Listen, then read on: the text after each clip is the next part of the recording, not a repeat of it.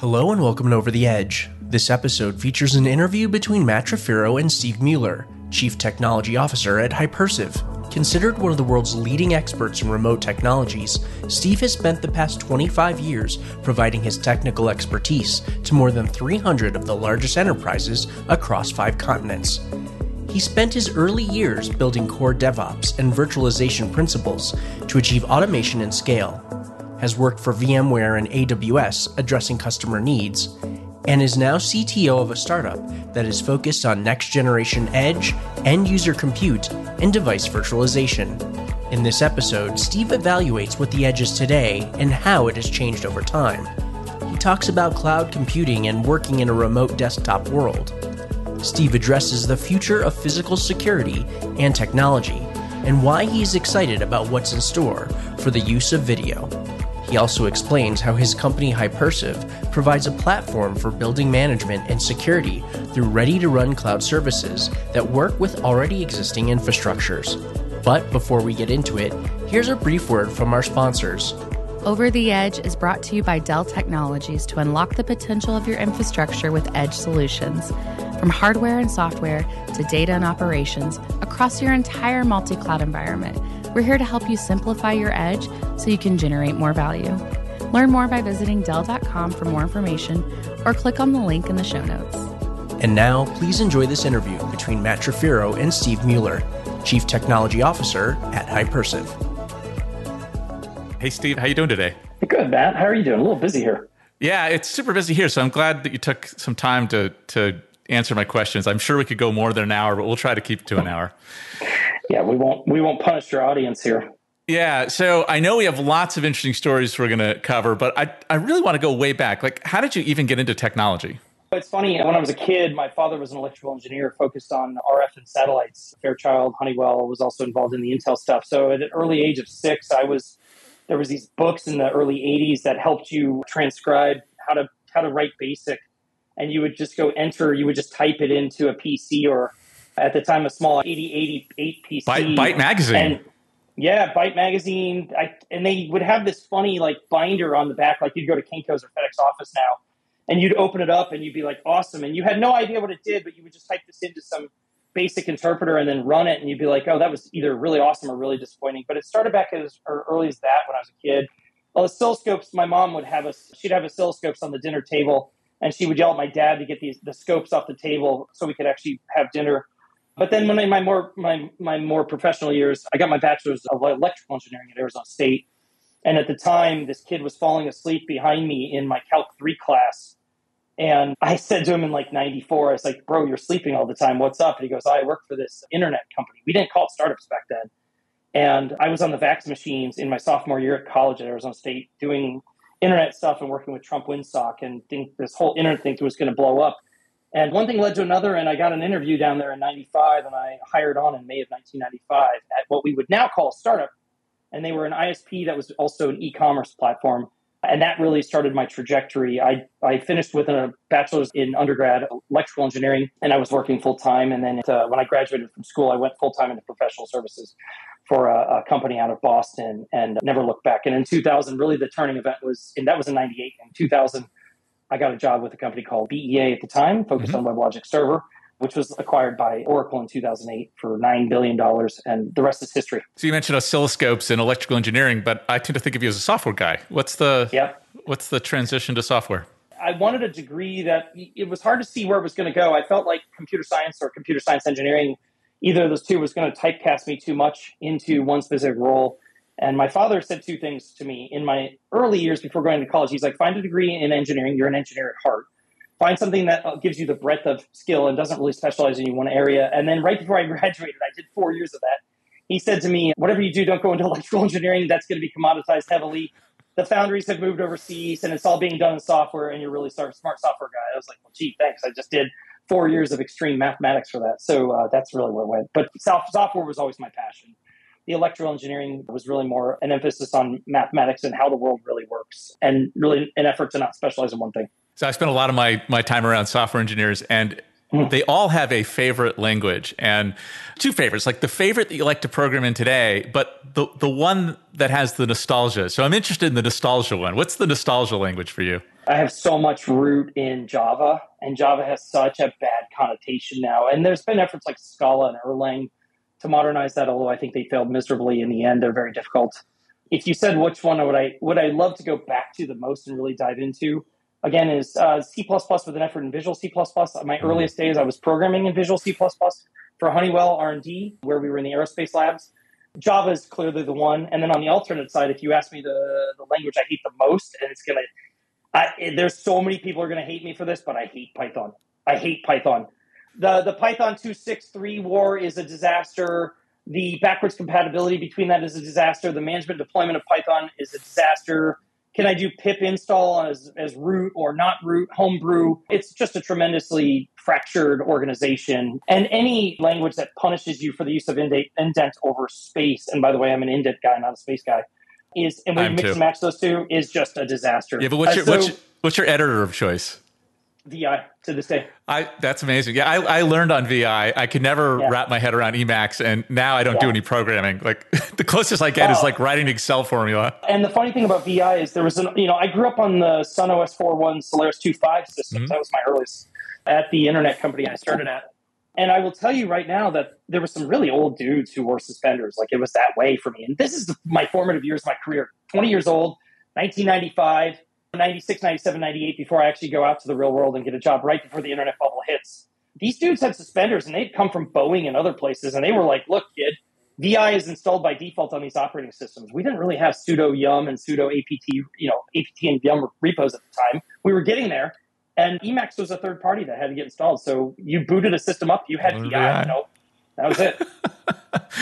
yeah. fun, funny story. In in fact, just as a side note, not that you asked me the question, but you know, there's this argument about using Vim too. I will literally go back into the systems and try to disable Vim and go back to VI. Oh, that's amazing. Yeah, well, I've, I've got those keystrokes in my motor memory. So, yeah, so even, even though there's a lot of Vim, I'm okay with it because it's close enough to VI.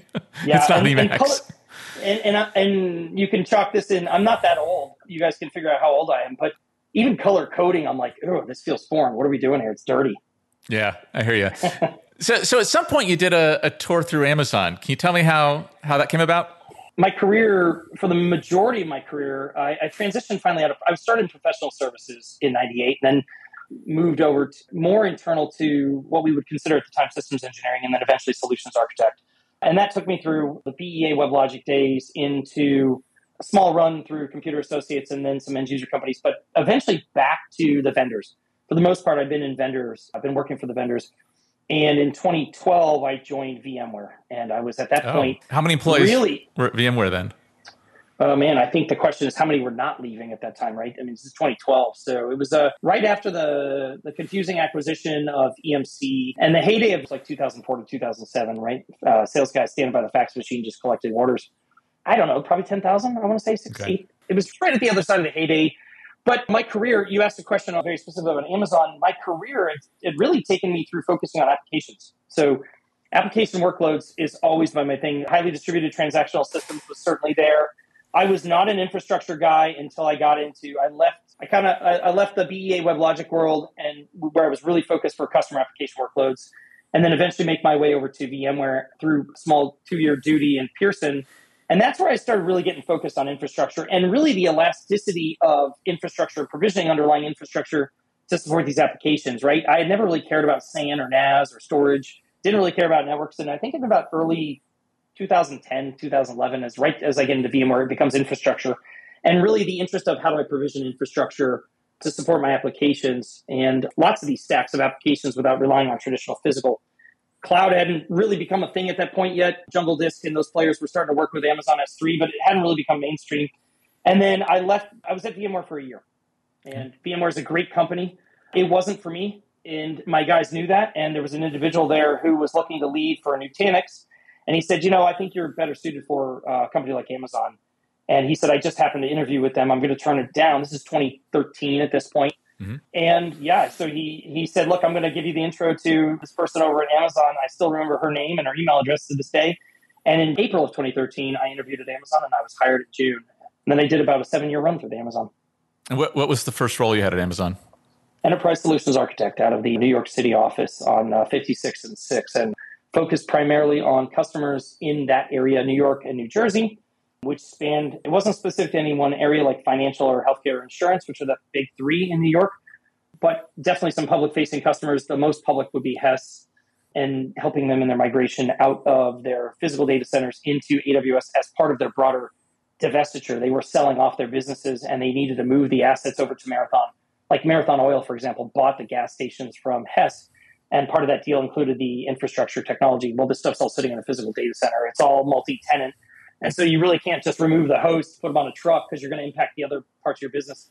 So Hess migrated all of their stuff for that business out to AWS first and then turned those AWS accounts over to Marathon. That's a very public story. And it was actually me sitting at the table when I watched Marathon and Hess sit down and say, what's the password? And here's the MFA key. And here it's now your AWS account. Very interesting. Yeah, moment in history. And t- so did you spend your entire career at, at Amazon in the customer facing solutions? No, actually, I thought I was going to. I did about a year and a half in the enterprise SA world. And for very practical purposes, I wanted to leave that role. To be very honest with you, I lived in New Jersey and I was 60 miles out of New York City. And at the time, they were asking us to come into New York every day. And that's a brutal commute. Sometimes it could be 30 minutes and sometimes it could be four hours. And there was an opportunity that was presented to me that said, hey, we've got this emerging technology 2014 timeframe called Amazon Workspaces. It had an internal code name, which uh, you can actually see some hint of that in the product today. They referenced it in the registration code with the prefix SL. That hints at the, the internal code name that they used for it. And they said, we're looking to start, we're looking for some specialists to help us drive the workspaces story. And it was an opportunity for me to kind of get out of the enterprise churn of driving around New York City and New Jersey and up to Connecticut, which I love my customers there. I absolutely did. But I personally wanted to grow further than that. And it gave me an opportunity to get back into Seattle with the product teams, which is ultimately my goal. And so I took on the VDI role. We would call desktop as a service at Amazon. Historically, VMware and companies call it VDI for virtual desktop infrastructure. And it was born out of very practical purpose for me, but it really spun me into getting into Seattle, working with the product teams, and really focusing on workspaces and getting out of the desk in New York City.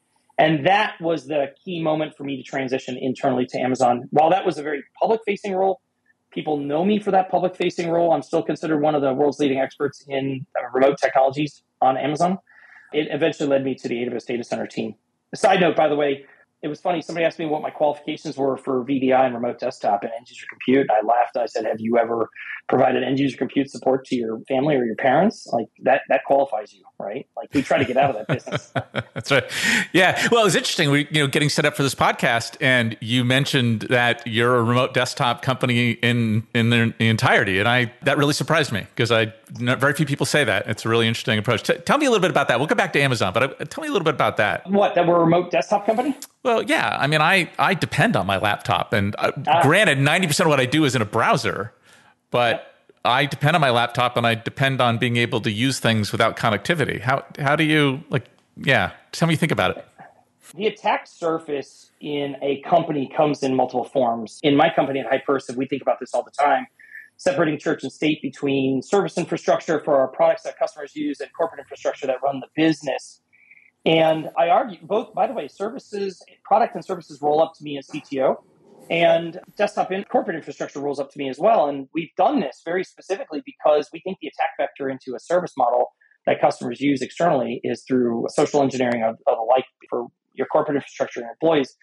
And part of that attack surface is on the desktops that we use. In fact, I mean, I think anybody would be foolish to try to penetrate server infrastructure through the front door. At this point, you're basically going to FedEx and you're trying to put a box on that truck before it goes to a building. That's kind of the attack vector you're using now to get to a company's assets or their services.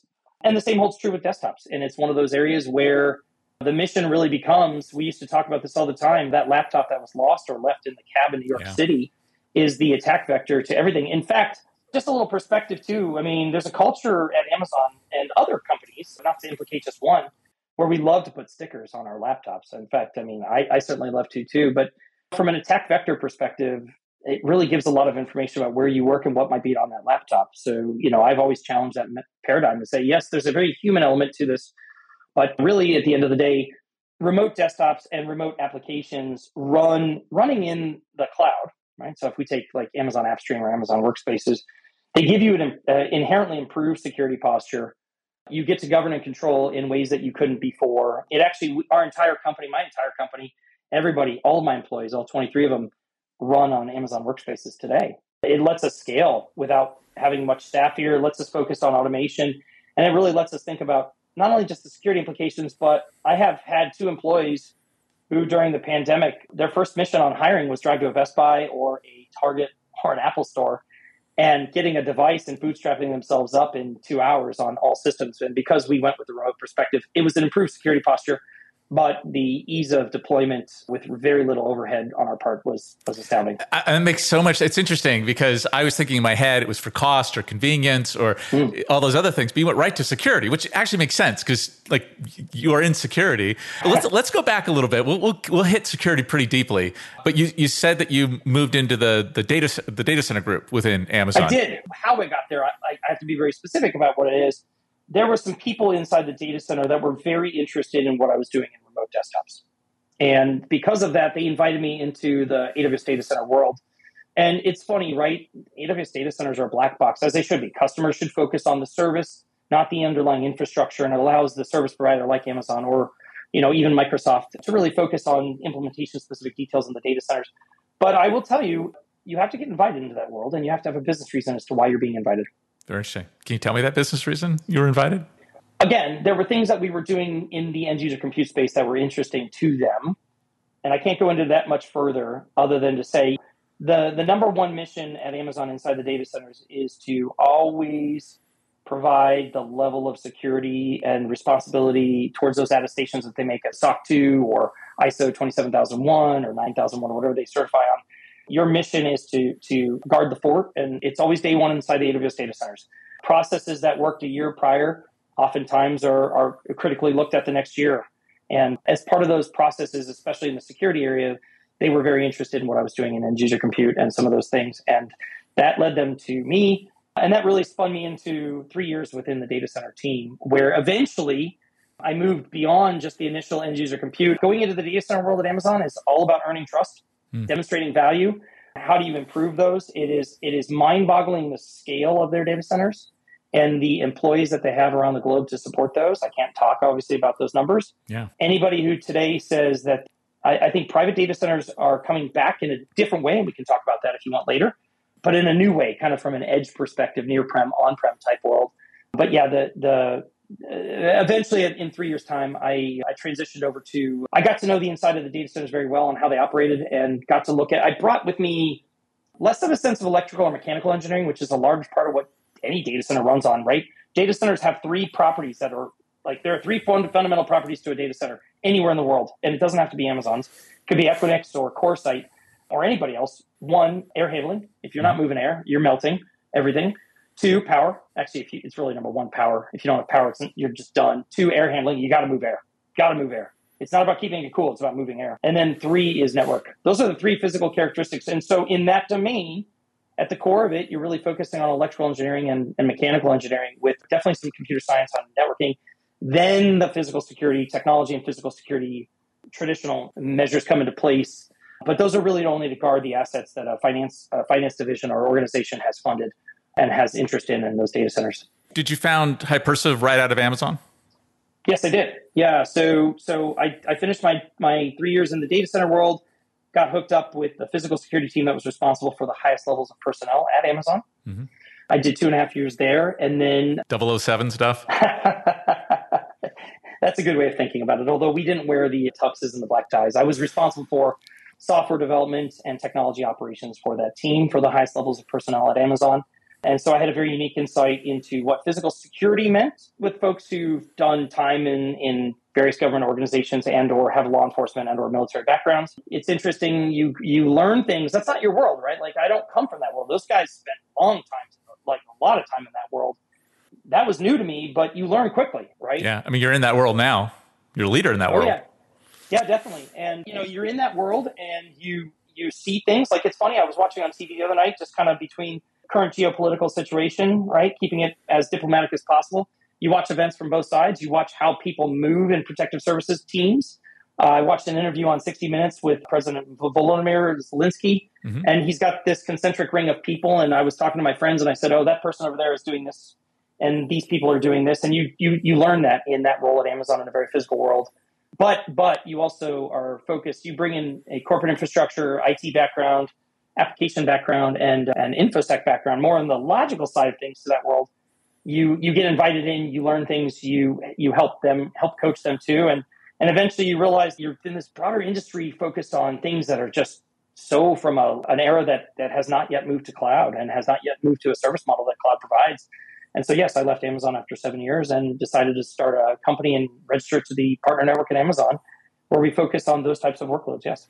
Hypersive's been around for a couple years, but up until very recently in stealth. So very few mm. people probably know what Hypersive is. So what what what is Hypersive? Yeah, so so there, there's two parts of it, that, that answer, and I'm trying to make this as interesting as I can for you. There's the what you think it should be when you start the company, and then there's the what is it actually customers going to pay for, right? So at the core, I left Amazon with a really strong two and a half year presence in a security organization that most will never get to see or be part of, if, if not all, and learning some very interesting things about the way that works. But I also spent a deep amount of time focused on building technologies too. Three years in the data center world, mechanical, electrical properties, networking properties, how we think about things there. And then, and, and from like a, a, building management system, kind of like a power management controls, commercial controls, we would call it. But then I also had a great tenure in, in end user compute and works and things like workspaces and Amazon AppStream and, and redefining thin clients. And what we realized when we when I started Hypersive, uh, Party of One, and then it and it quickly grew in the about the 12 month mark is where we started getting the first round of hires and we were starting to prove it. I was very focused on physical security technology. That was where the customer demand was externally, regardless of my time at Amazon. What, does what does that mean? What does physical security technology mean? Ah, uh, yeah, good question. It, it, video surveillance, badge okay. access control, right? Okay. So access the cameras control and see, cameras, yeah. Yeah, so if you go to like a mall, or if you go to like a bank, or if you go to like a Home Depot, for example, anywhere you go, including corporations, you'll see video surveillance all over the wall, uh, ceilings, walls. And, and then badge access control. What that means is, especially in the corporate world, if you hit a badge on a door and it goes beep, red light blinks and the door clicks open, that's access control, right? Where, what part of the building do you get into? Uh, those are the two first areas that we focused on at Hypersive. But what you realize is you can sell into the physical security domain, but what you're building and how you approach that is actually broader to the building itself. And, and in the end, you ask the question, which I'm going to pay off right now Hypersive is a company that's a, a, startup that's been operating for two years, and we're focused on taking the technologies that customers use to manage their buildings and delivering it back to them as a service so that they can get off their traditional racks and consume those things that are either video surveillance or access control in the physical security world or things like escalators, elevators, commercial controls.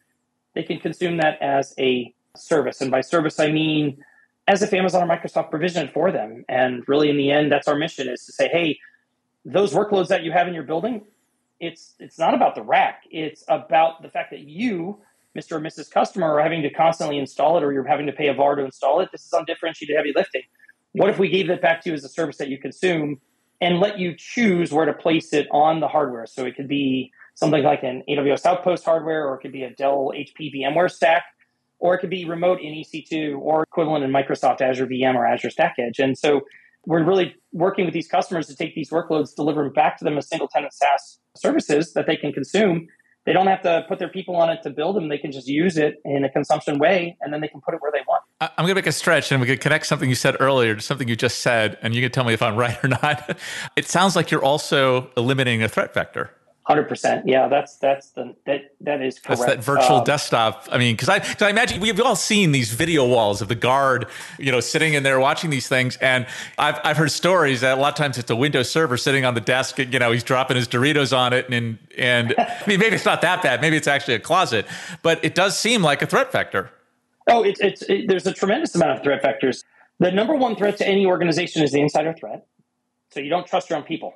And Interesting. That's brutal. And Number very one. brutal. It's very hmm. brutal. It's it's borderline non-humanitarian. But if you're a business owner, especially at scale, you, the number one thing you're worrying about, the thing you're most proud about is your employees. And the thing you worry about is your employees most. Right? That's the one that takes mm. companies down.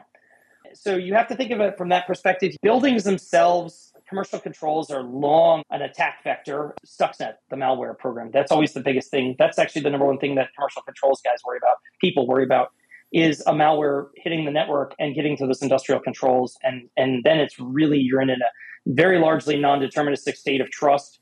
But in the physical security world, in video surveillance in particular, video surveillance is, is by far and away the biggest customer demand on us right now is video surveillance in the building management space the number one thing you think about is worry about is those video uh, surveillance feeds. And an example here there's that like, movie trope where the guy like inserts the the loop of the empty of the empty hallway and then does steals all the jewels.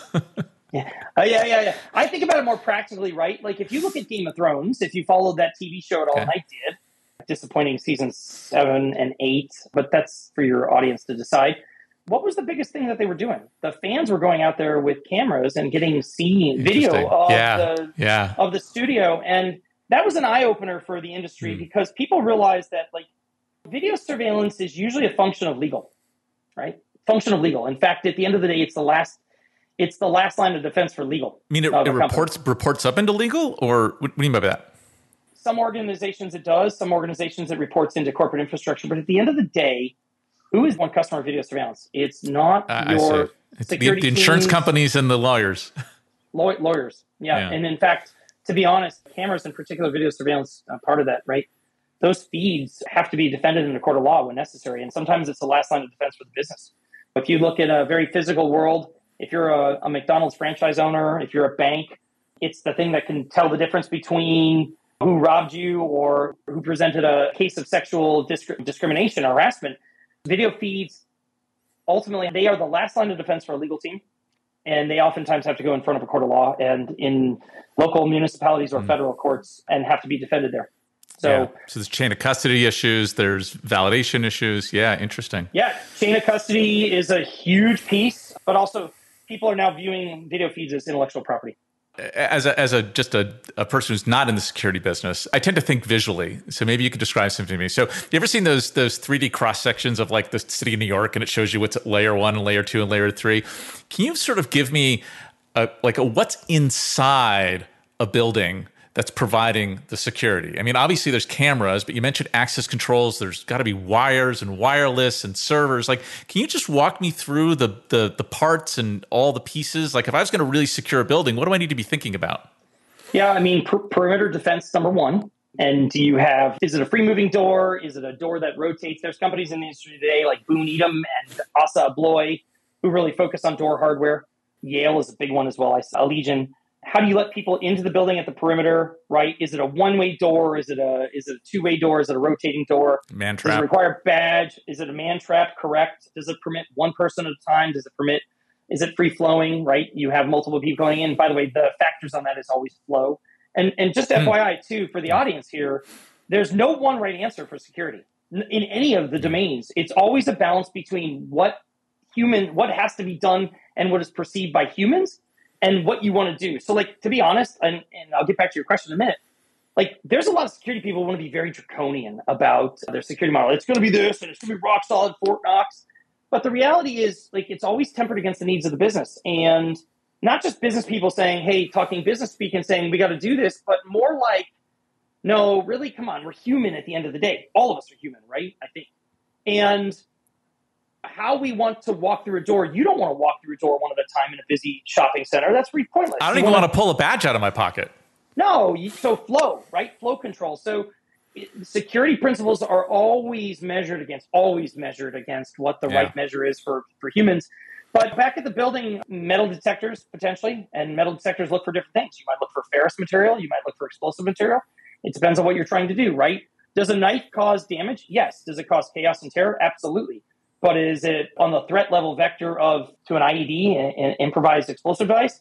It has there's no comparison, right? Yeah. A gun is just as equally as bad, or if not worse than a than a knife, but compared to an IED, no. Mm-hmm. I mean, like, so what you're looking for there: metal detectors, scanners, traditional IR systems that kind of do people tracking, and then of course you get into what parts of the building are you allowed, access control, and and and that part, and video surveillance. I think an effective security posture for a building would be what you do at the perimeter perimeter, right? Meaning at the actually at the door if you're like in New York City or a fence line if you're out in the country. As you then think about as you come in from that fence line or the perimeter, what's the zone concept, right? Am I into a more restricted area or should I be concerned with what what are what's in this area? Like if you're in a if you're in a shopping mall like a Walmart or a Target, in the back there's going to be dumpsters that you don't really care about the security profile there. You might be concerned if there's some electrical material there. Maybe not. Maybe it gets that that electrical that profile of electrical material generators and the like gets more sensitive when you get into more critical infrastructure type things. Whereas you like if you attack my electrical at a shopping mall, okay, fine. You don't want to do that. But if you get into more critical infrastructure like private or, or government, eh, that that is a really big attack vector that you have to think about. So an effective physical security strategy ends up is of course cameras for a minimum recording, some element of visualization. Definitely, we're moving into computer vision and inferencing of models there. Access control for for certain, and then door hardware, how doors work against flow, and then metal detectors. Those four things are really good good effective strategy. Yeah, interesting. So I, I, recently walked into a retail store that shall remain nameless. It was a big store, 30,000 square feet. And I was really bored. And so I started counting the cameras. And I assume those like smoke smoke colored domes are are, are mm-hmm. camera on probably a, a three dimensional axis or something, at least two dimensional. Um, I started counting. I stopped counting at 100. And to, to a person who's not in this world, that just sounds like an immense amount number of cameras, an immense amount of like fiber or coax or wireless and like how how much resolution those cameras have where's all that data going how's it getting to where it needs to go like what's what's out there so the way we talk about it in the industry is there's really a billion video surveillance cameras eh, i'm not talking consumer i'm talking commercial grade now mm-hmm. stuff you put in a corporation building or a nameless shopping center for example there's about a billion of them worldwide half wow. of that five, 500 million are really marked in china and if you're not in China, if you're not if you're not a Chinese citizen, generally speaking, the industry just doesn't even acknowledge them. It's not that we don't acknowledge China; we just you'll never get to them. So we talk in terms of um, the other half, which is 500 million cameras in the non-Chinese markets today, video surveillance. Most of them are, almost all of them are wired RJ45 because those cameras get power over over Ethernet. It's really tough to put a camera up in a ceiling and try to be like, okay, can somebody plumb me some Romex and power outlets here? So that's just not going to happen. And then the, the cameras themselves have an API from what we'll consider a control plane. They generally have a video uh, codecs are H264, H265. That's the most common, usually wrapped up in RTSP, which is a legacy protocol and a four letter word for certain people in video. And really, at the end of the day, those cameras at scale, and I'm going to come back to an interesting fact for you. Those cameras at scale, a fleet scale, right, 100 in your example, or even more, upwards of three or four. I stopped at 100. And, oh yeah, yeah. Okay. They're a lot more uh, than 100. Yeah, yeah. I mean, those those get managed by what we call video management systems, VMSs for short, which is really software, Windows based software. Hmm. Uh, most likely in the industry, the leaders are Milestone, Genetec, followed by Bosch, Avigilon, Vivotek, and others. Milestone and Genetec are really the, the, the one two, and they take up the majority of those 500 million. They manage the majority of 500 million cameras. You have to manage those cameras at scale, right? Because you can't point a web browser at each camera and say, "Hey, set you set your frame rate or resolution this way at this point." You have to do that from a scale perspective and think about fleet, and that's what the VMSs do. A couple things for you before we get off this topic as well. Resolutions vary. Historically, the resolutions were low. Nowadays, they're at 4K camera. 4K is overkill. 4K is a really good sell point for a camera manufacturer, but in practice, humans have to look at this. And 4K versus 1920 2K resolution, not really a big deal. You talk about frame rates. It's not coax anymore, so you're dating yourself a bit. Uh, Legacy cameras are coax, but in early 2000s they moved to IP-based cameras, so it's almost exclusively at this point Ethernet. Any coax would be really around more of a traditional closed-circuit TV system. And then, funny, funny enough, you stop counting. So here's a here's a fast formula we use. Okay. It turns out that there's a general formula that's kind of like hand wavy. How many cameras per square foot, right? Okay. So if you said to me like, "Hey, there's a two million square foot property. How many cameras do you think are going to be in there?" I would tell you three to 5,000, probably on the order of 3,500. If you said, I've got like a Chase Bank or a Wells Fargo Bank, and I'm using specific names, so apologies here to any other bank I didn't name, 50 cameras. If you said I walk into a Subway or McDonald's, I'm going to go with 15 to 20. So there definitely are profiles that you associate to foot uh, square foot, really, at the end of the day, and the class of the building that you're trying to secure, uh, and how many cameras. If you come back to like a building in New York City, that's 50 stories high. You'll probably see, and it's dependent on the tenants. You probably get to a couple thousand cameras. If you get to like a one or two story building with six, 700 employees, I'm going to go with 350 to 500 cameras. So if I'm a McDonald's or Subway, and again, apologies for not mentioning all the other fast food restaurants, a franchise owner, and I, I run 100 stores, does that mean I have 100 Windows servers in Yes. the stockroom of my stores? Yeah, that's the dirty secret, right? Yeah, you've got uh, at the end of the day, all of these cameras have to be managed by these big industry video management products, which are exclusively Windows based. So yes, you're so the industry historically and today are still running all of these Windows workloads, these video management systems on Windows boxes in there. And it could be if you're a McDonald's, if you're here's a little like next time you drive through for like let's say your kid or maybe your grandkid, I don't know exactly what you have in your life, but somebody in your family and you're buying that thing, look through the drive-through window. You're going to see probably two things. You're going to see a rat's nest of wires up there, and you're because you're going to see what they would. More often than not, it's funny. You'll see like their their electronic equipment up there. What we would normally put into an IDF or MDF closet. That is usually there. You can see it through the drive-through, and probably somewhere in there is a Windows machine. Maybe it's a little box, like a a more consumer grade box, or maybe a one U or two U host. But yes, exclusively in every building, in every corporate building, in every franchise, there are Windows boxes. The total addressable market here is ridiculous. I, I would venture there are probably for every for for 500 million cameras out there across 57 million corporate buildings and all of the franchises. You're probably looking upwards of quarter billion, 250 million Windows machines out there running this stuff or more. And and that stuff has yet to move to cloud. Yeah, well, that's that's and that's Hypersive's role, right? Like that's what you're trying to to bring to the industry. Tell me, tell me how you're approaching that. Yeah, so you are correct. That's what we're focused on in this in this world. There's there's the early thinking five, six, seven years ago was, hey, we need to move these cameras to cloud, assuming we have network to do it and the security guidance to do it and the security approval and compliance approvals to do it. Cool, we're going to move it to cloud. But at the end of the day, the VARs, the resellers and integrators didn't know how to. They don't know. They don't have those skills, and so and the corporate infrastructure and infosec teams weren't willing to take that on as part of their IT function to the business. So everybody was going to the vendor saying, "Hey, give us a cloud-based solution," and they did, and they responded in kind. And they've come to market over the last two years with cloud-based stuff. So, like if you look at Verkada or Meraki, Arcules, like all really good products. But at the end of the day, those require a large rip and replace. And one of the things that the industry flat out missed was finance teams at the end of the day are, are going to ask you, like, "Hey, we've already capitalized this building, we've already built it out. Why are we ripping and replacing this?" Right? It's usually one and a half to two percent. The total spend on physical security is about one and a half to two percent of an overall build out of a building. And once it's capitalized, finance people don't like to go back and do something again. So the technical guys are like, well, we differentiate in this way, but it gets to be very specific and kind of borderline at the tech gobbledygook phase. And finance people are like, not enough for reason, reject. And that's the headwind that those companies are facing today as you move to cloud. The other side of this is these systems, especially for corporate, as I said earlier, have been they have to go up in front of the judges and the lawyers have to bring them to the courts of law to defend especially i mean that's that's the last line of defense. And so introducing new systems that in, don't have that 30 year history in those courts is very difficult.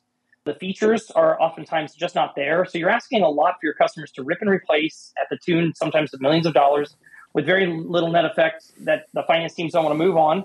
The courts don't understand it and the, and the installers and VARs just aren't there. So we identified this and we said, listen, our mission is really to take what you have on that rack, drop that rack out, and then deliver it back to you as a service, as is, the same product, as if you did it yourself, right? And from a service based model, which means you can run in AWS or Microsoft eventually, remotely in, as a service, or you can run on prem or near prem. And that means back on a rack. And that rack can be cloud based hardware, like Amazon or Microsoft hardware, or traditional hardware like Dell HP VMware. And that's our mission is you want the choice of running you want to run in a cloud-based model a service-based model without the rip and replace. And something that's congruent with your operational runbooks and your security practices that your lawyers in the courts of law understand that has a chain of custody that has a 30-year history that you don't have to change anything. And so our mantra is pretty simple. Five five basics. Use what you have. Don't rip and replace. Pay for only what you use. Use only what you want. So decompose it down. If you just need the client or the server absolutely. Run where you want on-prem near-prem or in the cloud and then finally leave when you want to leave right? And that's that's the number one problem at the end of the day is is people in the physical security world when they have to think about the traction matt. I know you were in, in the commercial side of the world right? Sales marketing. It's a very long sales cycle to convince somebody to rip that rack out and move everything to a cloud-based position and move to a whole new system. You're kind of like well what happens if i don't like you or you start to boil the frog or you start to do things that i don't agree with I'm kind of stuck. Now what? It's not just data anymore. It's your whole infrastructure is up with that partner or that vendor. And we see this, and it leads to long, long, long protracted sales cycles, and it really doesn't give the customer much choice.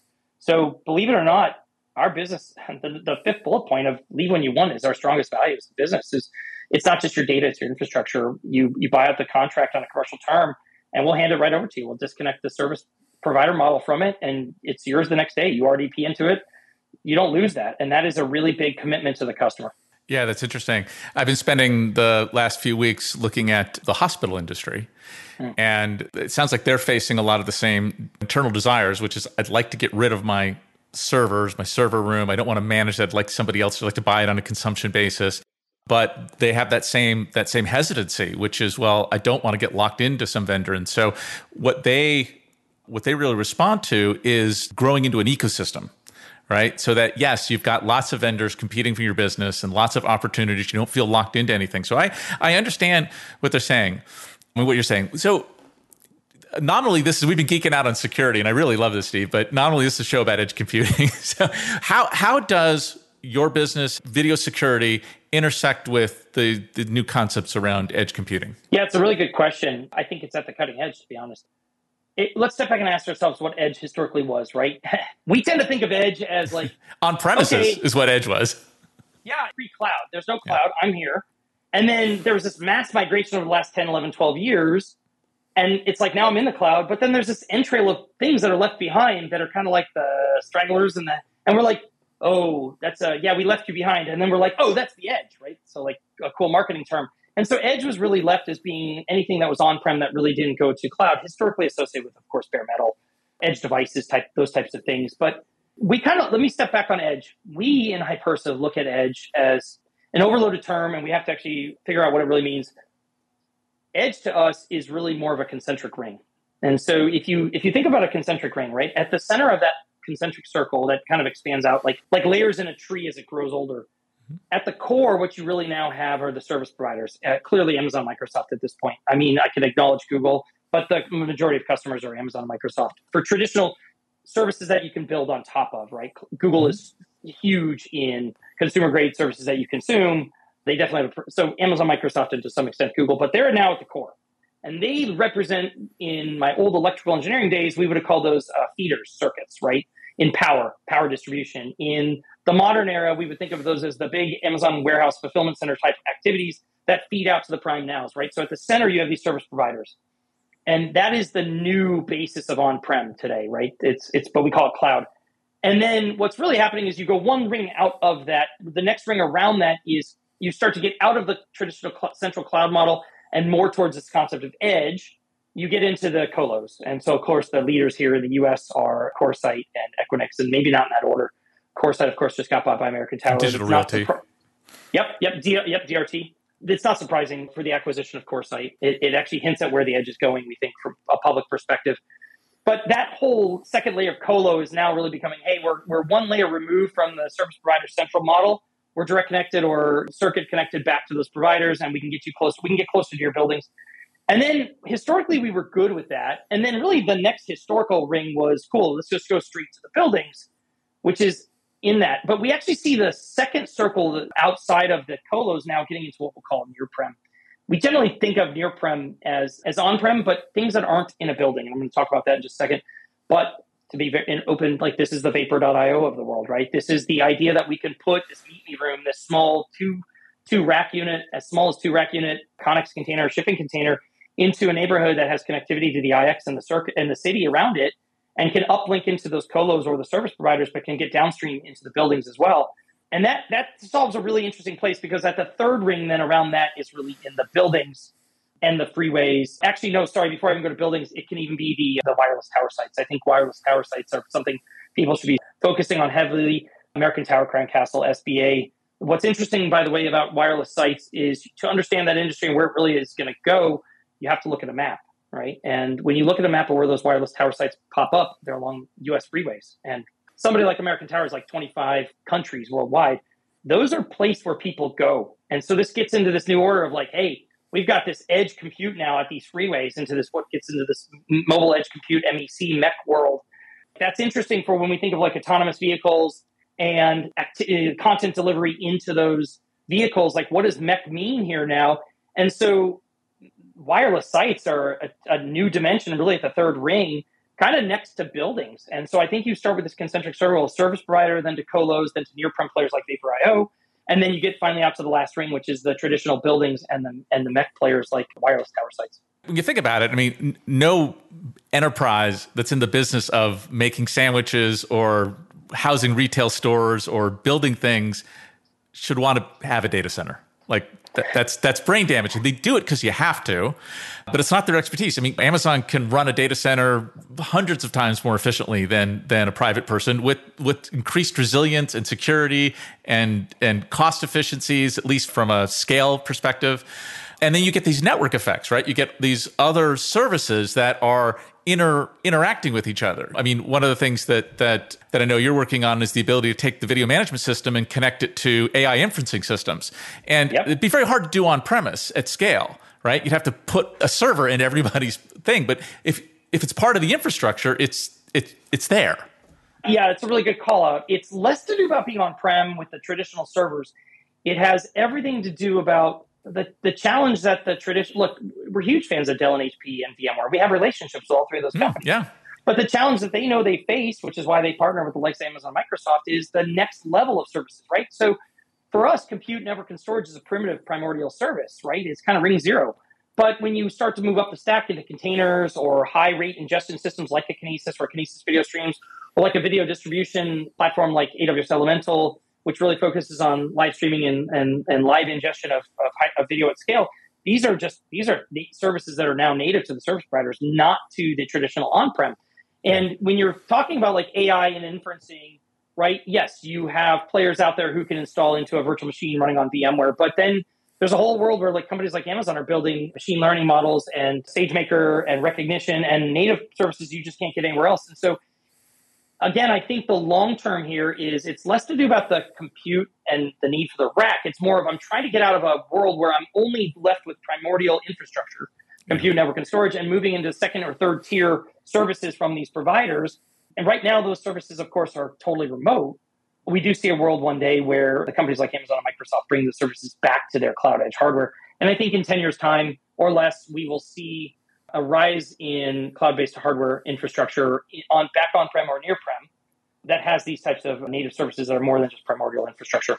And I think you're skirting around a really interesting point that I've arrived at. I mean, like I, I've been in the edge industry for five years, and I'm actually tired of talking about edge because yeah. it doesn't really mean anything, right? I mean, I've, I've, asked I've asked 20 of the top edge people what's to do edge and on-prem, and they, they look at me like like the control plane goes up to the cloud. It's like there's no difference, right? It, it, and the enterprises, all all they care about is can I get my service in a secure and reliable and relatively inexpensive way when I need it and scale it on demand. Like that's all they care about. They don't care whether it's running in Oregon or down the street as long as it meets those checkboxes. So we've talked about the present, right?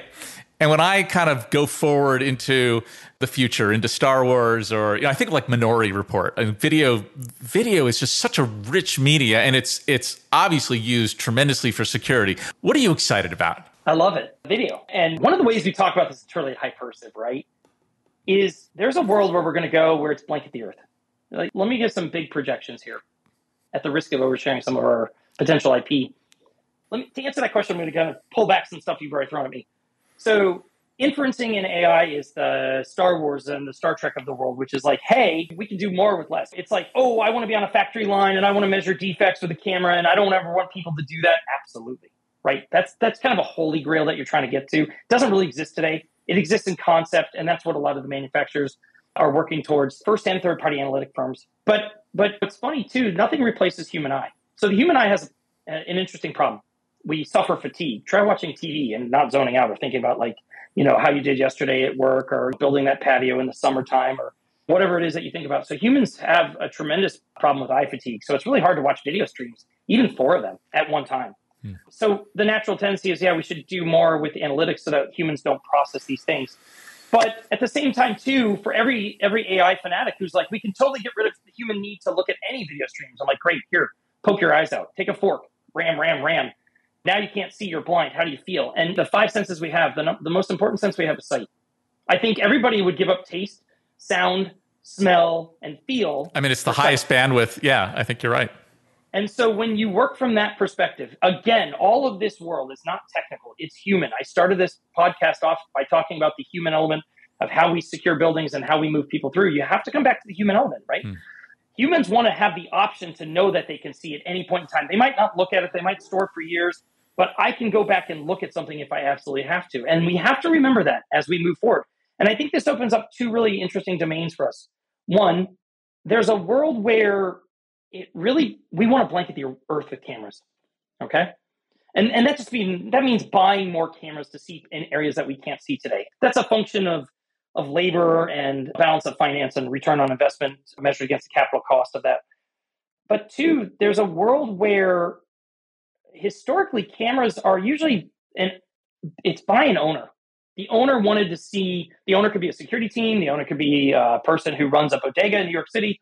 That person wanted to see and record things, right? But we're now emerging into a new territory where there's a multi-tenant need for that camera. You're looking at something that's interesting to me. A very easy example is a security team that puts cameras up on a ceiling in a corporate building, and maybe the human, the HR team wants to see where people are spending their time, how long they're dwelling at the coffee machine, or or the an, a motion study on nurses in a hospital because if you can save a minute per nurse per shift, that's a lot of money because a lot of nurses yeah. in a big hospital. Yeah, totally. So from a human and a business perspective, there's this idea of, hey, somebody owns that camera. I want access to that feed. And that comes with a lot of security implications. Like if you said to me, hey, Matt, if Matt, you said to me, hey, Steve, give me access to your video streams, and I technically there's a way I could distribute those to you. Now I start to worry about like, did you take those and post them on the New York Times right. front page and make me look bad? So we we start to think about things like watermarking. But where I'm going with this is have you ever looked at a building and seen two or three cameras in the same exact location and said to yourself, what idiot installed those? I have actually. Yeah, tell yeah. me why is that the case? Because you got three different. You got the HR's got their own camera, and security's got their own camera. yeah, it's it's actually not an idiot who did that. There's an old saying that the security industry will have, which is the only thing that two security principles can agree upon is the third is wrong, right? So right. you when you see a cluster of cameras installed the same thing, it's usually that applies to marketers and engineers, by the way, also. Oh, Oh, absolutely. Yeah, totally. And and being you be on the marketing side, me on the engineering and technical side. So it's usually representative of, of an interest in something that that location can get an insight into where those parties couldn't agree upon. And I think the blanket the earth and and this isn't really Star Trek, Star Wars kind of stuff, but I'm going to get you there, right? And humans want to inherently see. It's the number one sense that we we think of and they wanted the option to see. And so they want to blanket the earth. And, and that comes about for lots of different reasons. Ring camera does a lot to prove that, by the way, right? Like we want to see. But but then there's like I want access to your streams because I want to do some analysis. I want to see the dwell time at the bathroom. I want to see something for not security or not legal reasons, more marketing or more HR driven or whatever the whatever it is. But there's a world we're going into. And it's we're still five years out, maybe ten where there's the first party world, like, hey, you want my video streams because you want to do some processing on them. Okay, that's first party. That's you and me. That's source and target. In the in the IP networking world, we call that layer two. There's a world where we think we're going to layer three video, which is to say it's not you, but somebody beyond you. I don't know that person, but I need to route that video down to that person or those people down there who want to see my feed. Do I also need to attach the limitations and constraints on usage and copyright and all of that to that video stream? chain of custody and everything. And then there's other interesting things here, and you should expect that this isn't domain. I can't really get into this any further, but this this is the this is my ten year view out. I smell blockchain here somewhere. Uh, you didn't you didn't hear me say that, and blockchain is only part of it. Just FYI. I know. Yeah. But yes, it does it does open up very interesting ideas, and I think we're just starting to uncover this idea of because we've just come to this place where it's like, hey, you've got a video stream, and I like the services like SageMaker and AI models that people write, these third party companies like Chooch AI write. These are really awesome things, but it's really a first party negotiation. Now it opens up the door mm. for who's who's downstream from you at a second or third or fourth hop that wants that video stream as well that I don't know and you don't know and we don't trust each other. And what are the things that you want it for? Why do you want it? Like those are And what are the potential unintended consequences? Yeah, and so you get into this world where you're starting to say, well, humans like to see things, and mm. I might I might want data all the way on the other side to train my model, right? Hot dog, not hot dog type thing.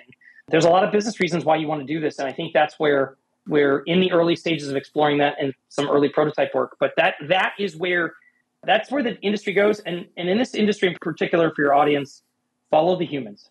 It, it always comes. This is this is not a website. This is not serverless. This is not container or tech for the sake of tech this is straight up what humans do. And what the, when you talk about video surveillance and physical security technology and really the broader building management, building management and those things that I've just marked off, all follow hu- the movement of humans and the the concern around humans, and it's it's always the human factor that drives the, the decisions around the technology and where it goes. Yeah, that, that's really insightful. I mean, it's it's a little counterintuitive, but once you think about it, you're absolutely right. Like that's the whole the whole point of it.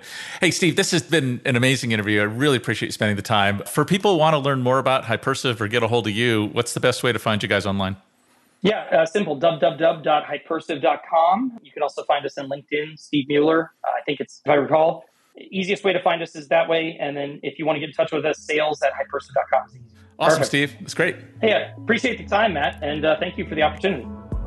That does it for this episode of Over the Edge. If you're enjoying the show, please leave a rating and a review and tell a friend. Over the Edge is made possible through the generous sponsorship of our partners at Dell Technologies. Simplify your edge so you can generate more value. Learn more by visiting Dell.com.